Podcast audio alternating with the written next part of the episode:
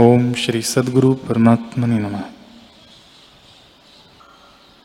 श्री वशिष्ठ जी बोले, ही राम जी, ज्ञान के बिना जो तप, यज्ञ, दान आदि क्रिया हैं, वे सब व्यर्थ हैं। सब क्रियाओं की सिद्धि ज्ञान से होती है।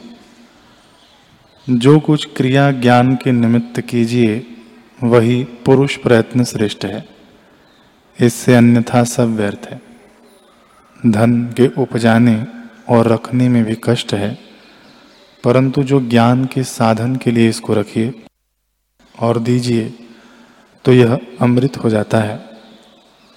हे राम जी, यह जगत भ्रांति मात्र है, जैसे मलिन नेत्र वाले को रूप उल्टा दिखता है, और स्वप्न की सृष्टि में अज्ञ तज्ञ भी भाषित होते हैं, परंतु असत्य रूप है।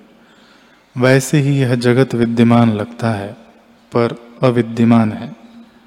आत्मा ही सदा विद्यमान है।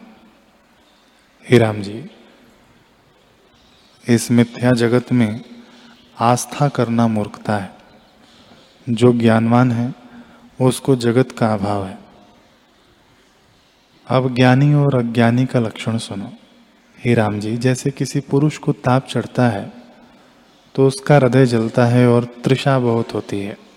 पर जिसका ताप नष्ट हो गया है, उसका हृदय शीतल होता है और जल की तृषा भी नहीं होती।